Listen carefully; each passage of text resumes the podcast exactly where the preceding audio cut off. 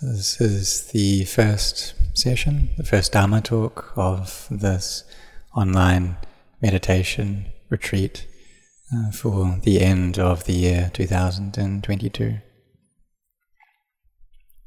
So, during this time, may you be sincere in practicing in praise of the Triple Gem, offering and in respect to the Buddha, the Dhamma, the Sangha.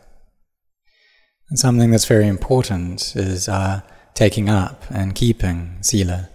So taking these five precepts, eight precepts, as we did just now, and the number of those precepts depending upon the energy that we have. And so may these precepts that you take, may they be strong, may they be firm. And these are the basis for the arising of all dhammas. Because people who don't have virtue, they have an excessive degree of self. And this gives rise to discomfort and conflict uh, between themselves and others. And it gives rise to internal heat and disturbance.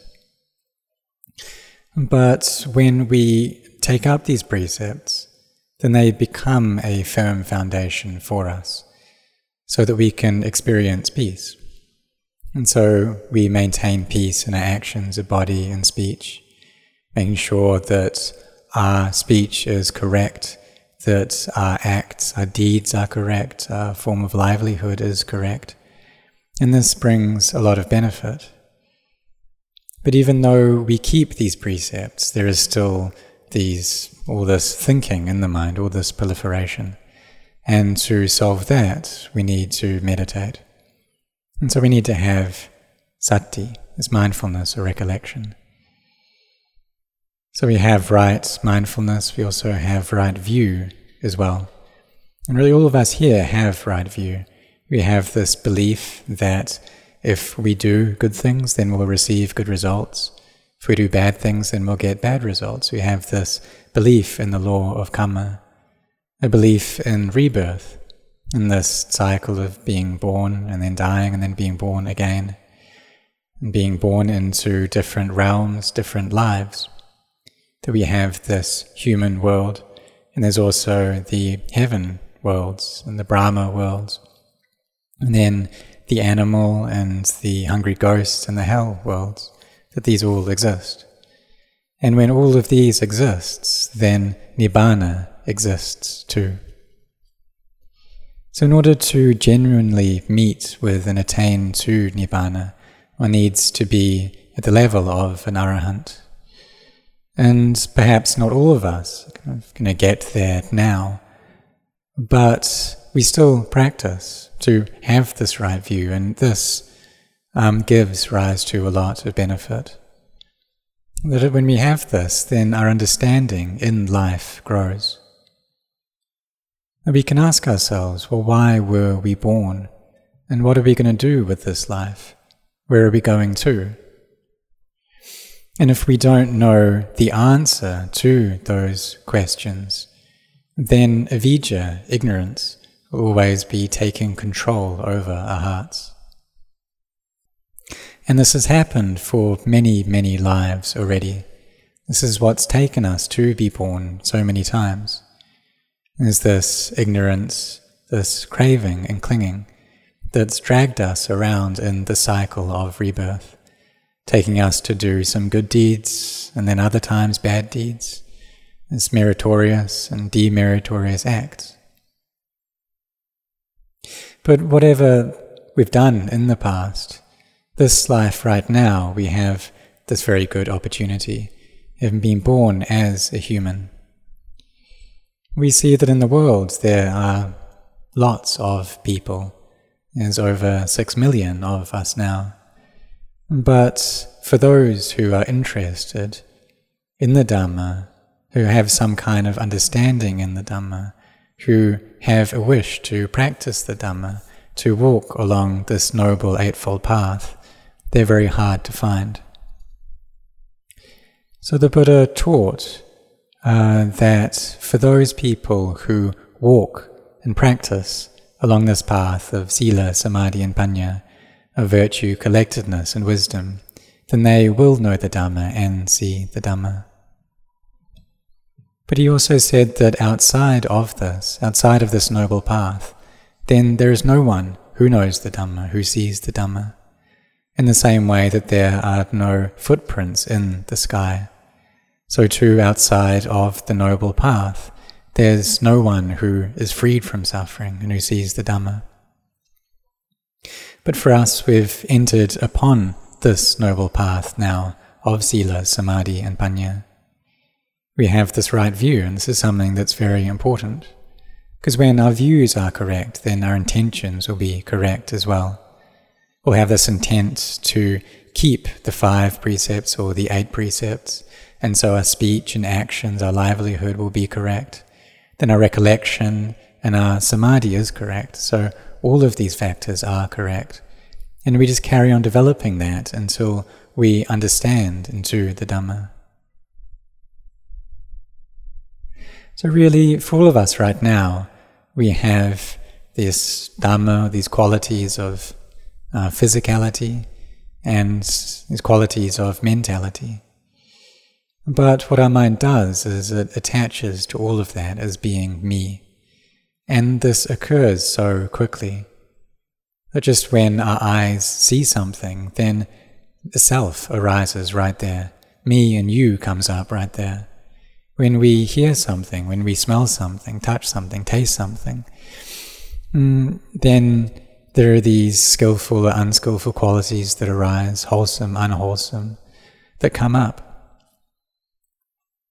And so we need to set ourselves on this practice and try to develop these skillful or wholesome qualities.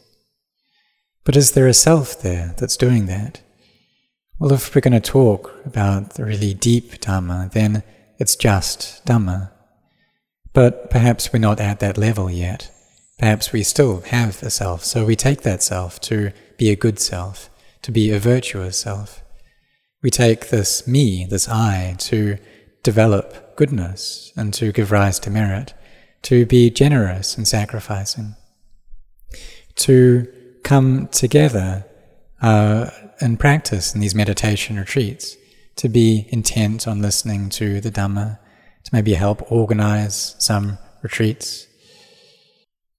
And so we may express our thanks towards those who have helped to organize this, and that is an act of kindness and compassion towards one another.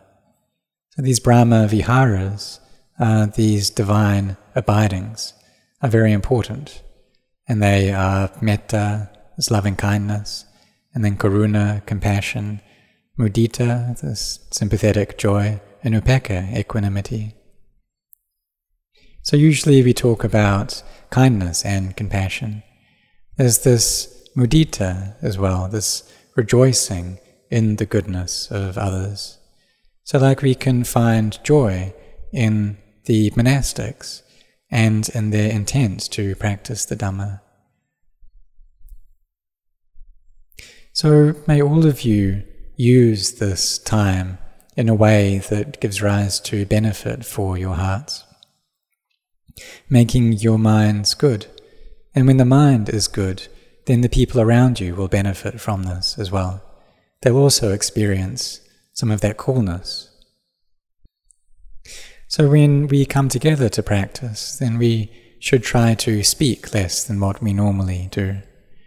If normally we sleep for seven or eight hours per night, then we should reduce that in order to practice the Dhamma.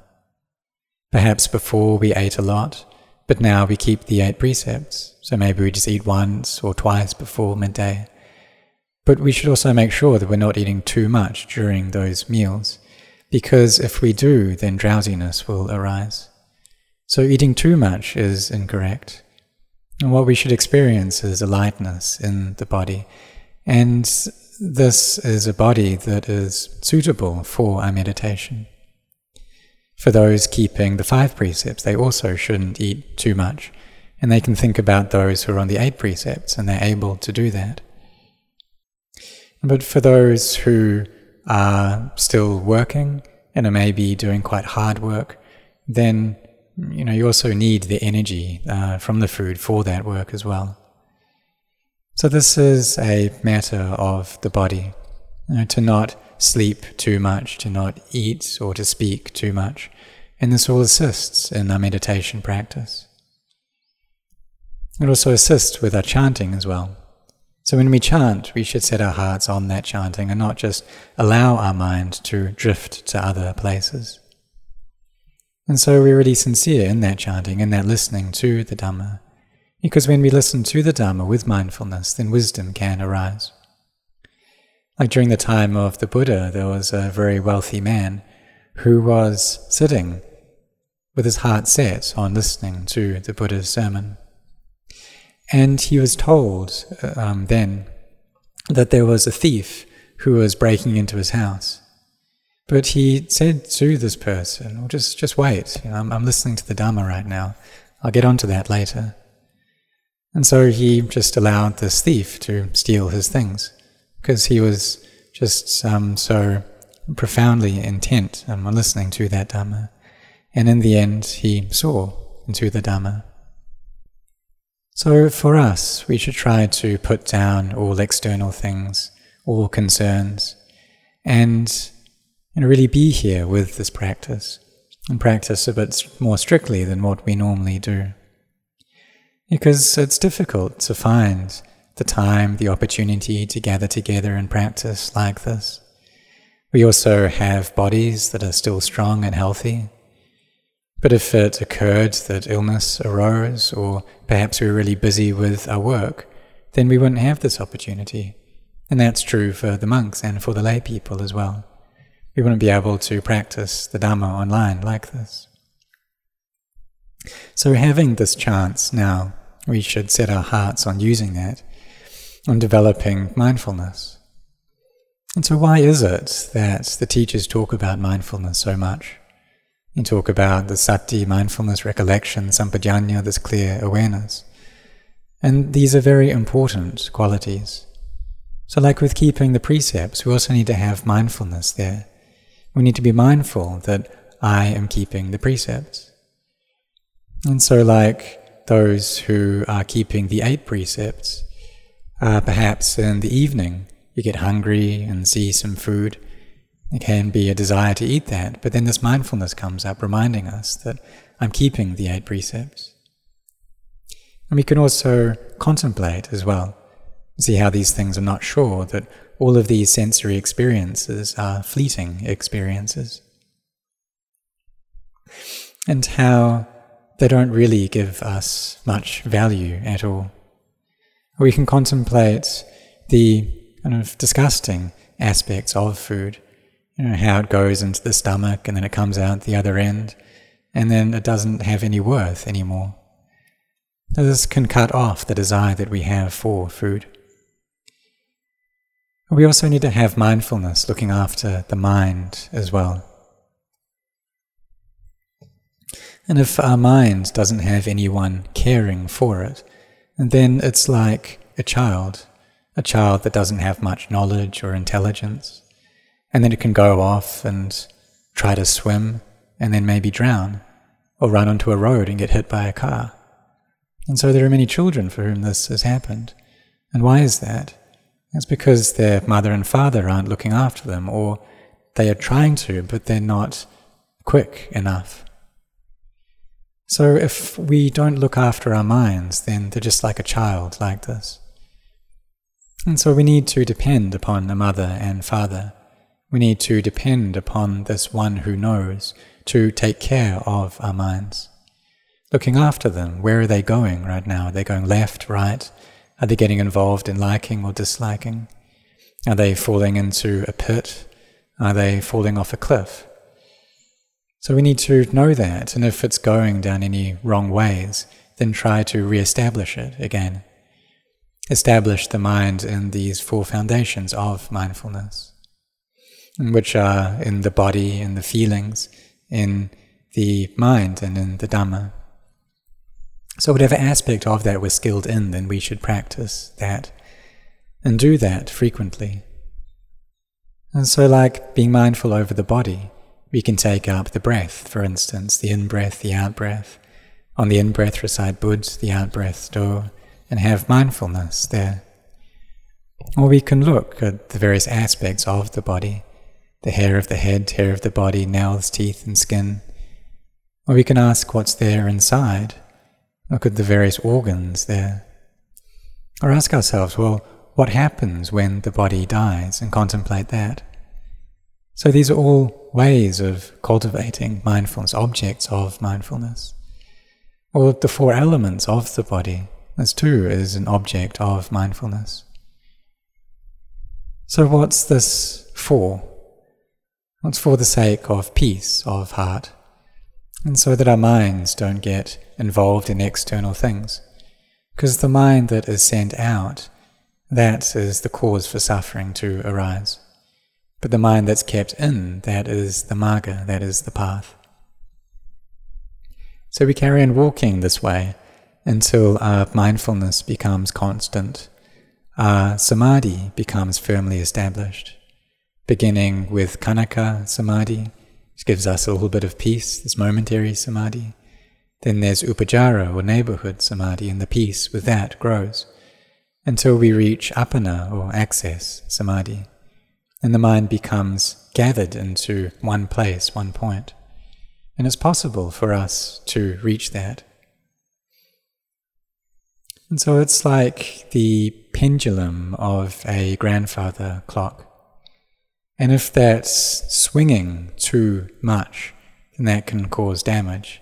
And it's like the average person in this world, that they're not able to have much control over themselves. And then maybe they come to try to keep the five precepts, but they're not really able to keep that well. Until eventually they gain some more control and they can keep these precepts well. So these precepts and sila are very important in our practice. It's when our minds experience anything in this world, then greed, hatred, and delusion uh, appears very quickly. So, if other meditation objects aren't working uh, to reduce these defilements, then we can contemplate death and ask ourselves, well, when I'm going to die, then what's the point in getting greedy? What's the point of being averse? Why be deluded? That if in just one minute from now I'm going to die, then why would I be involved with these things?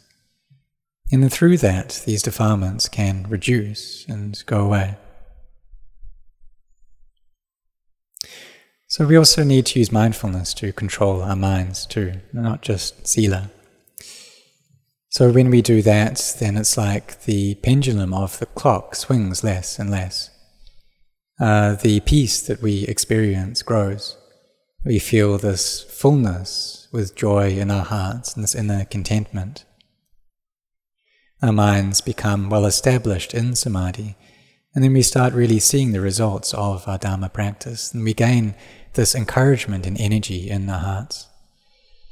Because if our practice is very bland and dry, if our minds are just agitated and thinking all the time without stopping, then the enthusiasm we have to practice will reduce. But when we gain joy, then our inspiration grows as well. We gain this inner peace, we gain this rapture, and we start seeing the results of practicing the Dhamma. And our effort really grows. We become really um, full of effort to be mindful, to develop samadhi, until our mind feels light and bright and we gain knowledge. So, some people they can experience this buoyancy and lightness in their body and mind, but there's a lack of mindfulness there. It's almost like they're asleep. And what that shows is that their mindfulness isn't good at that point. So they need to try to gather that together to become more composed and gathered in. Until the end, then samadhi does become firm, and we can contemplate in a way that gives rise to wisdom. And so we have this mindfulness well established in the body. And uh, contemplating right here, like perhaps we have mindfulness over death, and contemplating death. So when we see that, then that is an aspect of samadhi. The mind becomes still and peaceful. But when knowledge arises, is when the mind starts to move and to uh, create things and to prolif- proliferate. Start saying that this is a body and it has this name, it's from this country, it has this occupation, it's a person like this. It's that proliferation that starts. And then when mindfulness is up to speed with that and knows that for what it is, that really this is not correct, that there actually isn't a person there, these things aren't real. that this is when knowledge arises clearly for us. That our minds become bright and we gain this understanding in the Dhamma. And then we see Nibbana appear within our own hearts. Or at the very least, um, the suffering that we experience reduces. So we should try to recollect uh, the Dhamma like this and carry on practicing in this way. And then the mind's thinking, proliferation should reduce. Carry on practicing like this. So I give my anumodana, express my joy that I find in all the people who have helped to make this retreat possible, and all of the people who have come together to practice in this retreat. I'm very happy to see all of you here. And so, this is the first uh, Dhamma talk uh, for the opening of the retreat, and that should be enough for now.